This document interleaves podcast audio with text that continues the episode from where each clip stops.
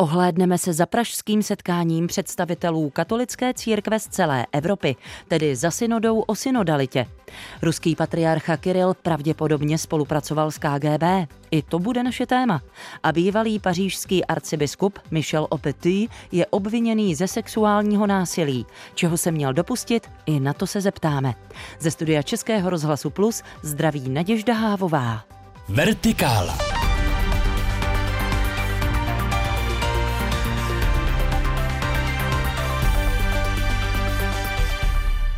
Praze se tento týden odehrálo kontinentální schromáždění synody o synodalitě. V roce 2021 ji vyhlásil papež František. Do hlavního města České republiky se sjeli zhruba dvě stovky účastníků z celé Evropy. A to jak delegáti biskupských konferencí, tak zástupci společenství nebo hnutí reprezentujících celou katolickou církev. A další desítky lidí se připojili online. Jedním z nich byl i Michael Martinek, člen řeholní kongregace Salez Salesiáni Dona Boska, který vyučuje na Vyšší odborné škole sociálně pedagogické a teologické Jabok a na Evangelické teologické fakultě Univerzity Karlovy. Působí zároveň jako kaplan v Teplicích. Rozhovor s ním natočil kolega Adam Šindelář. Jednou z důležitých částí tého synodního zasedání byla prezentace syntéz synodního procesu na národních úrovních. Co nejčastěji zaznívalo? Syntézy byly zajímavé, eh, byly to vlastně šestiminutové příspěvky, muselo se to přesně dodržovat, bylo jich tam celkem 39, čili ve třech blocích každý den vždycky po 13 a byly pestré, ale z hlediska témat, myslím, že se tam tak jako projevovala všechna ta témata, se kterými jsme se setkali i už eh, u nás. Čili na jedné straně taková ta uzavřenost církve, vzájemné nepochopení mezi církví a sekulárním světem, na druhé straně ten eh, nedostatečný dialog uvnitř církve, klerikalismus, touha po evangelizaci, samozřejmě problémy těch lidí, kteří jsou různým způsobem v té církvi dostávají na okraj, nejsou přijati, jako jsou třeba homosexuálové nebo lidé, kteří žijí v nějakých neregulérních partnerských svastích. Takže všechna ta témata, která se objevila u nás, tak tam byla přítomná. A byly ty závěry po Evropě podobné, nebo se ty jednotlivé země nějak třeba výrazně lišily? Tak to už je zajímavější otázka. Musím říct, že tohle to mě až snad překvapilo. Ne, že bych to úplně nečekal, ale ta rozdílnost byla docela veliká a více-méně se projevuje po té linii východ-západ. Ne, že by to bylo jednoznačně jak si takhle rozděleno, ty, ty odlišné až protichudné názory se objevují ve všech částech Evropy, ale zdá se celkem jasně z těch prezentací vyvodit, že na tom západě, to znamená především Německo, Belgie, Anglie, Francie, tam jsou ty reformy v církvi v podstatě na spadnutí, tam se to považuje za nutnost, aby se změnily nějaké organizační zásady v církvi, aby bylo víc žen ve vedoucích pozicích, aby se odstranila ta nadvláda kléru, eh, aby byla větší vstřícnost k těm různě nepřijatým lidem. Tak tohle všechno v té západní části Evropy bylo naprosto jasně a většinově prezentováno. A na druhé straně v té východní části, která více méně se to, se to shoduje s tou původní železnou oponou, jak byla za komunismu, tak v té východnější části Evropy tam všechny tyhle otázky jsou mnohem uzavřenější, ty lidé nebo ty názory těch křesťanů v těch zemích jsou opatrnější, eh, mnohdy jsou to až takové docela konfliktní kontroverze v těch diskuzích. V podstatě se té východní části Evropy snaží víc hlídat takové ty, jak se říká, tradiční křesťanské hodnoty a těch reform se dost, dost obávají. Tak tohle myslím, že bylo dost hmm. zajímavé a zásadní. A musím ještě k tomu říct eh, poslední věc, že Česko eh, docela typicky, tak jak jsme uprostřed Evropy, tak u nás opravdu eh, oba ty názorové proudy se tak nějak přetávají. Možná trošku spekulativní otázka, ale dokážete si troufnout vysvětlit, čím to je? Souvisí to s tou zmiňovanou železnou oponou? Myslím, že taky, ale to je až poslední fáze historická. Myslím, že to je dáno tou historií už mnohem dřívější. Ta železná opona to jenom posílila. Ale je to pro mě, podle mého názoru, to souvisí s tím dávným rozdělením Evropy na tu, řekněme, pravoslavnou část a pak tu katolickou, ve které potom ještě se hodně prosadil v posledních staletích ten protestantský směr. A myslím, že tyhle ty dlouhodobé náboženské i kulturní rozdíly jsou eh, jaksi v pozadí, v podhoubí té názorové rozdílnosti současné. Ale ten komunismus to samozřejmě posílil.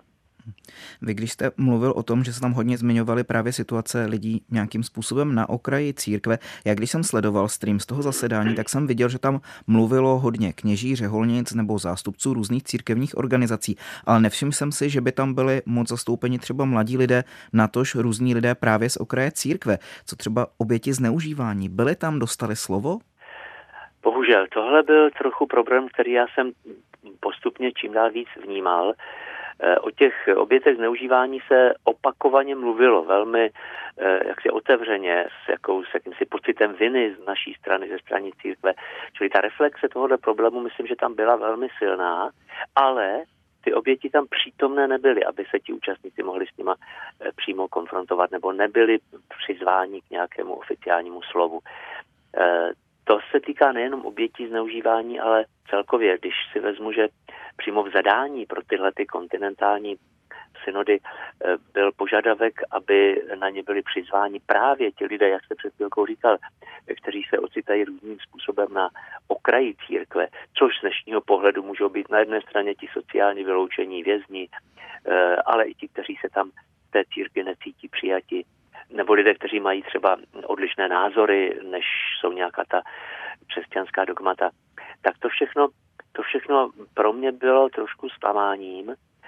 V tom kontrastu, jak jste taky řekl, kromě těch oficiálních delegátů, tam skutečně bylo asi 40 lidí eh, jako zástupci takových velmi aktivních křesťanských institucí, jako byla Charita, Justicia et Pax, Renovabis, prostě instituce a další, které a hnutí, které eh, různým způsobem pomáhají lidem, což určitě bylo hezké, ale cílem té synody určitě nebylo eh, prezentovat ty dobré věci, které církev dělá, to jistě všichni víme, ale spíš se zaměřit na ty problémy a tohle trošku mě tam nesedělo. Hmm.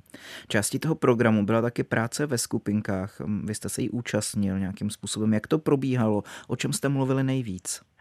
Napřed musím říct, že tam došlo k nějakým technickým problémům ze strany organizačního týmu, takže velká část těch online účastníků se první den do diskuze ve skupince vůbec nedostala. Já jsem byl mezi nimi, takže první den jsem ve skupince nebyl.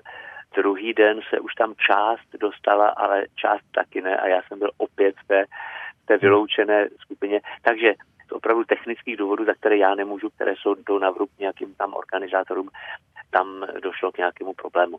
Já jsem se tedy dostal do té diskuzní skupinky až ten poslední třetí den, čili jsem tam byl jenom jednou, ale mluvil jsem z těch našich lidí taky s dalšími, kteří už v těch skupinách byli třeba od začátku. Každopádně bylo to živé, ta témata, ty diskuze byly podobné jako na plénu, ale samozřejmě s tím rozdílem, že jsme se tam všichni mohli aktivně do toho zapojit, takže to bylo živější, člověk tam skutečně mohl reagovat, mohl říct svůj názor. To je obecně význam tady těch skupinové práce.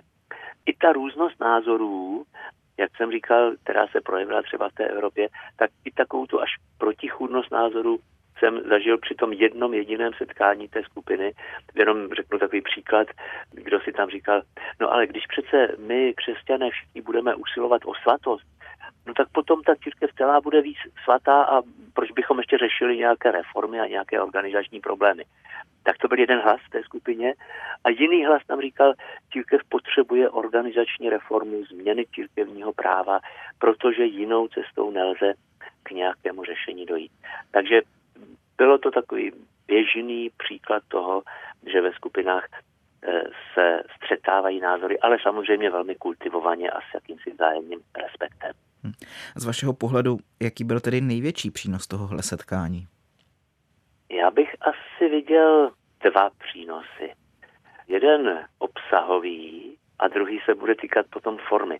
Ten obsahový vidím v tom, že se v katolické církvi na všech úrovních, tedy od toho, od té základny lidí ve farnostech až po tu uh, úroveň uh, biskupů, biskupských konferencí, kardinálů, že se na všech úrovních, úrovních zcela otevřeně, bez uh, zábran, bez cenzury, mluví o tématech a problémech, o kterých se dosud nemluvilo nebo nesmělo mluvit, nebo byly přímo eh, tabuizovány. Což je samozřejmě první krok k tomu, aby se ty problémy eh, začaly řešit. Takže, takže jsme se vydali na cestu, o které stále věřím, že někam dál povede, i když je to cesta náročná a dlouhá právě vzhledem k té rozdílnosti názoru. A ten druhý eh, význam, jak jsem říkal, spíš formální, ten je v tom, že se učíme tomu procesu sdílení na všech úrovních církve a i mezi těmi úrovněmi, což taky v katolické církvi doposud nebylo zvykem. To je vlastně ta, ta synodalita, jaký po, požaduje papež František. To rozhodování doposud bylo spíše z hora dolů a na ten, na ten názor ze spodu se až tak velký velký ohled nebral. Jenom e, taková, takové symbolické znázornění. Poslední večer po té mši u svatého Víta mě pozvali účastníci na společnou večeři, kterou mají běžně v tom hotelu, kde se ta konference koná. A tam to byl velmi takový příjemný zážitek, veliká jídelna, bufetový systém a e, lidé si sedali kdokoliv ke komukoliv. Vůbec tam nebyl žádný rozdíl mezi tím, jestli někdo je, je laik nebo lajčka, anebo, nebo biskup nebo kardinál. Eh, takže eh, říkám, je to prostě eh, symbolická, symbolická ukázka toho, jak se církev v současné době učí žít a vzájemně. Rozhovor s teologem Michaelem Martinkem natočil kolega Adam Šindelář. Posloucháte Vertikálu aktuality, reportáže a rozhovory z duchovního světa, doplněné debatou o věcech mezi nebem a zemí. Poslechnout si je můžete také na webu plus.rozhlas.cz, v aplikaci Můj rozhlas a v dalších podcastových aplikacích. Adam Šindelář stále se mnou zůstává ve studiu a to, abychom se ohlédli také za dalšími aktuálními informacemi. Evropští církevní hodnostáři vyhlásili už na synodě o synodalitě také veškerou možnou podporu na zvládnutí krizové situace po zemětřeseních v Turecku a v Sýrii. V reakci na katastrofální zemětřesení také Charita Česká republika vyhlásila sbírku na pomoc lidem v zasažených oblastech. Z krizového fondu uvolnila 300 tisíc korun na pomoc a také Diakonie v České republice republice vyhlásila sbírku na pomoc tentokrát lidem v Sýrii. Ukrajinská řecko-katolická církev přejde na gregoriánský kalendář. Oslavy Vánoc by se měly přesunout na 25. prosince a změna by měla začít platit v září. Ano, církev na Ukrajině se v podobně jako v jiných zemích s pravoslavnou tradicí, včetně Ruska, držela tradice, že se Vánoce slavily 7. ledna. To rozhodnutí přijala řecko-katolická církev na žádosti věřících. Změny se týkají jenom pevně stanovených svátků, tedy Vánoc. Velikonoce budou řečtí katolíci slavit dál společně s pravoslavnými. Adame, děkuju. Hezký den. Hezký den. Patriarcha moskevský a celé Rusy, Kiril, občanským jménem Vladimír Gundájev, který byl v 70. letech minulého století představitelem moskevské patriarchie při Světové radě církví v Ženevě, spolupracoval s KGB. Tento týden o tom psali švýcarské listy Tages Anzeiger a Le Matin Dimanche. Za touto informací v obou listech stojí novináři Bernhard Odendahl a Sylvain Besson. Právě ti ve švýcarském federálním archivu prostudovali příslušné dokumenty. A my už jsme ve spojení s naším komentátorem Liborem Dvořákem. Libore, dobrý den. Nadějo, dobrý den vám i všem našim posluchačům. Jak oba novináři své obvinění dokládají? No tak oni ho dokládají hlavně z toho policejního federálního archívu eh, a to tím, že hm, tam ta policie bude pracovat velmi důkladně ve Švýcarsku. Eh, existují takzvané kartičky, které se sepisovaly při každé eh, návštěvě Gundjajevově ve Švýcarsku. A zajímavé je, že hm, on tam vlastně pobýval už před tím svým oficiálním pobytem, eh, kdy byl zástupcem pravoslavné církve ruské při Světové radě církví, která sídlí právě ve Švýcarsku, i poté. Ten, ta mise mm, oficiální je z let 1971 až 1974, eh, přičemž Vladimír Gundájev eh, přišel do Švýcarska eh, na tenhle vlastně dosti důležitý a významný diplomatický post už jako 24-letý, což samozřejmě samo o sobě také vyzývá nejrůznější otázky. A co je ještě zajímavější, on okamžitě začal eh, navazovat styky a dokonce i přátelské svazky uvnitř eh, té ruské komunity žijící ve Švýcarsku. Hodně Rusů ze Sovětského svazu se tam stěhovalo právě během 70. let. Takže ta podezření nebo respektive důkazy se jeví jako nepřímé, ale když se to složí všechno dohromady, hm, tak si myslím, že jsou nevyvratitelné tím spíš, že o eh, Vladimíru Gundějevovi podobné informace a zkazky existovaly i v samotném Sovětském svazu. A můžeme tedy spolupráci s KGB považovat za prokázanou? Já si myslím, že teď jsem to Nadějo doložil. Je to zkrátka tak, že prostě ten způsob Gundějevovy činnosti tehdejší ve Švýcarsku 70. let eh, napovídá, že s největší pravděpodobností to tedy agent KGB byl. Nemůžeme to, nakolik jsem pochopil, tvrdit stoprocentně, ale ono vlastně mnohé potom vyplyne i z té jeho další činnosti uvnitř ruské pravoslavné církve po návratu ze Švýcarska. Jinak Gundějev sám eh, říká, že má ke Švýcarsku zvláštní vztah. Nepochybuji o tom, že má tuto, eh, řekl bych, pohádkovou evropskou zemi rád a dokonce se proslýchá, i když on sám a jeho přízeň to rozhořčeně vylučují, že vlastní ve Švýcarsku eh, takovou tu rázovitou švýcarskou horskou chalupu, takže to by v tom byl čert, aby na tom nebylo něco pravdy. A jaká byla po ženevské misi další Gundájevová životní pouť?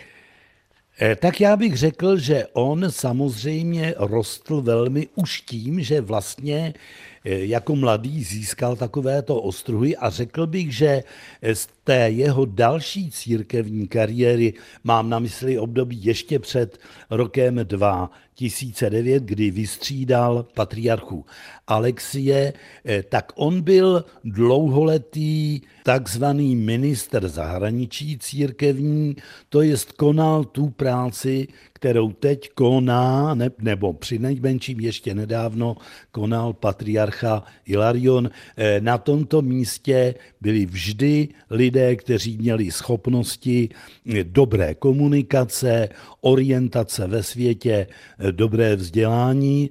No a potom vlastně skoro logicky eh, postoupil až na ten post nejvyšší, tedy na post patriarchy. Jakou figurou je potom ruský patriarcha Kiril dnes? To je samozřejmě asi nejsmutnější kapitola jeho života, protože on jako nejvyšší představitel pravoslavné církve, která vždy spolupracovala se státem, tak i když dnes je eh, jaksi podle litery ústavy na státu zcela nezávislá, eh, tak s tímto Putinovým státem jednoznačně spolupracuje až potud, že žehná ruským zbraním, které odjíždějí na Ukrajinu. Novináři Bernard Odendál a Silván Besson přišli se zjištěním, že patriarcha celé Rusy Kirill spolupracoval s KGB a my jsme tyto informace ještě důkladně probrali s naším komentátorem Liborem Dvořákem. Libore, děkuji za váš čas, krásnou neděli. I vám také naslyšenou. Posloucháte Český rozhlas Plus a Vertikálu. Bývalý pařížský arcibiskup Michel Opetý je obviněný ze sexuálního násilí. O co přesně jde, tak to už je otázka pro naši spolupracovnici v Paříži, Marii Síkorovou. Zdravíme, Marie, dobrý den. Dobrý den, ano, podle zpráv francouzských médií, jako je třeba televizní server stanice France 24, eh, zprávy, které byly zveřejněné na začátku ledna, tak už od začátku prosince minulého roku se do hledáčku policie dostal bývalý arcibiskup Paříže Michel Opety a to z důvodu toho, že se měl dopustit násilí a to právě i sexuálního na zranitelné osobě. Tím výrazem zranitelná, tedy vulnerable, eh, je myšleno třeba osobě osobě staršího věku nebo naopak mladšího, nezletilý, nebo to mohla být osoba v psychické nepohodě, nestabilitě, prostě osoba, která byla zranitelná a uchýlila se s žádostí o pomoc na katolické instituce. Vyšetřování má v tuto chvíli na starosti speciální policejní brigáda, která řeší otázky spojené s možným zneužitím. Víme, čeho se měl bývalý arcibiskup dopustit? Samozřejmě je to v tuto chvíli ve stádiu vyšetřování, takže nelze hovořit o jasném obvinění bývalého arcibiskupa a jeho pochybení. Nicméně podle informací televizní stanice BFM TV se měl bývalý arcibiskup dopustit i sexuálního násilí na osobě, ženě, a to prostřednictvím vlivu, a to zejména v e-mailech. Tato žena je teď pod soudní ochranou. Vyšetřovatelé se zabývají zejména mentálním zdravím této osoby, která mohla být z zneužita. Eh, jak jsem zmínila, vyšetřování začalo proti Michelu Opeti už na začátku prosince loňského roku. Informovalo se o něm na začátku ledna, ale jak se Michel Opeti vyjádřil prostřednictvím svého právního zástupce Žána Renára, že vůbec o ničem neví, že jim taková kauza není vůbec známá. Nicméně Michel Opetý byl už v minulosti vyšetřovaný pro podobné činy? Ano, je to tak, totiž Michel Opetý v listopadu 2021 požádal papeže Františka o to, aby ho odvolal ze své funkce a to právě potom, co se na veřejnosti objevily informace, že měl mít v tuto chvíli již bývalý arcibiskup Paříže poměr a mít doslova milostný vztah s ženou. To sice Opetý kategoricky odmítl, nicméně se pak začala šetřit i jeho činnost v řízení diecéze a s nakládáním se zaměstnanci a zaměstnankyněmi. Měl totiž řídit řídit takzvané lidské zdroje a právě v této době požádal o své odvolání z funkce arcibiskupa Paříže. Tento případ se poměrně hodně mediálně řešil, bylo to navíc ve stejném roce, kdy došlo ke zveřejnění nezávislé zprávy o šetření katolických diecézí a far, kdy se podle této zprávy měli katoličtí představitelé ve Francii už od 50. let minulého století dopouštět sexuálního zneužívání a agrese, a to až na 330 30 tisících osobách, mnohdy nezletilých. V listopadu loňského roku, tedy 2022, pak Eric de Moulin Beaufort, předseda francouzské biskupské konference, prohlásil, že se zatím řeší 11 takových případů, v kterých jsou obvinění kněží. Bývalý arcibiskup Michel Opety by tak byl dalším případem. Michel Opety je známý katolický představitel. Jak je na něj teď nahlíženo? Tak je samozřejmé, že mu to nepřidá na slávě, i když on je to představený poměrně konzervativně profilovaný. Známý je svým radikálním vystupováním proti potratům, zastává poměrně striktní názory a je pro klasickou heterosexuální rodinu. Angažoval se v pochodech a hnutí pro život. Už v roce 2012 se vyhranil proti homosexuálům. A právě v té nezávislé zprávě o zneužívání dětí mladistvých ve Francii od 50 let, ale i o pedokriminalitě katolických představených. Michel Opety mlčí a nijak zvlášť se k těmto informacím nevyjadřuje. Michel Opety je původem lékař a svou praxi vykonával 11 let. Stal se také představeným diecéze na západě Paříže v obci Nanterre a mediálně na sebe upozornil zejména v roce 2019 při požáru katedrály Notre Dame v Paříži, kdy se stal takovým arcibiskupem, obnovitelem katedrály. Kauzu bývalého pařížského arcibiskupa pro nás ve Francii sleduje naše spolupracovnice Marie Síkorová. Děkujeme.